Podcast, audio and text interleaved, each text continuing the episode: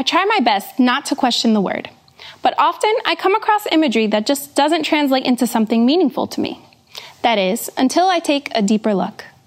One example of this was when Yeshua compared our faith and the kingdom of Yehovah to a mustard seed. I get it, it's small and it grows into something big.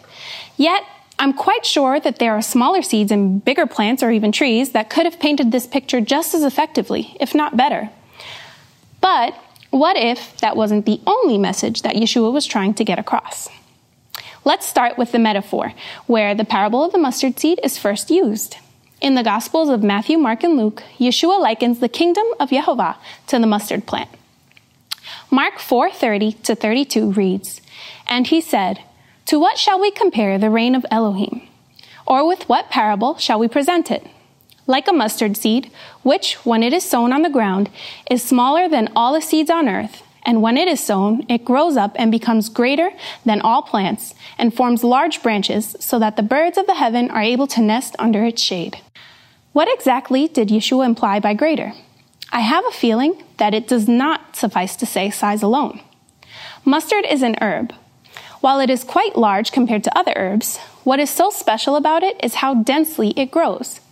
Wild mustard spreads quickly, densely covering the surrounding area. Due to this trait of the plant, it greatly suppresses weeds from growing. This was huge to me. So often the scriptures refer to the harvest of the wheat and tares. This imagery reveals to us that the kingdom of the Almighty has the power to suppress the growth of tares. It is the kingdom above all kingdoms. The mustard seed is also likened to faith. Matthew seventeen twenty reads, "And Yeshua said to them, 'Because of your unbelief, for truly I say to you, if you have belief as a mustard seed, you shall say to the mountain, move from here to there, and it shall move. No matter shall be impossible for you.'" When we look at the characteristics of the mustard plant, there are a few details that can be pondered. First, germination takes place in the cool season. It flourishes in fertile soil and grows rapidly. Within four to five weeks, the plant covers the ground. The teacher in me loves homework, so I will leave it to you to dig deeper into these and see what connections Yehovah reveals to you. My final point is the most impactful of all. I felt a yearning to research the Hebrew word for mustard, which is chardel. Each Hebrew letter has a picture associated with it, stemming from the ancient Paleo-Hebrew alphabet. So here's the breakdown. Chet is representative of a fence or an inner room. Resh is a person, or the head of a person, right?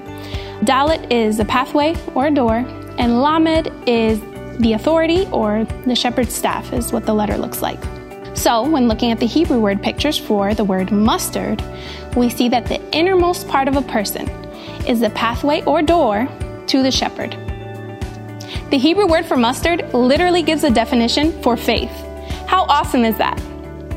Thanks for tuning in. I hope you were as blessed by this teaching as I was.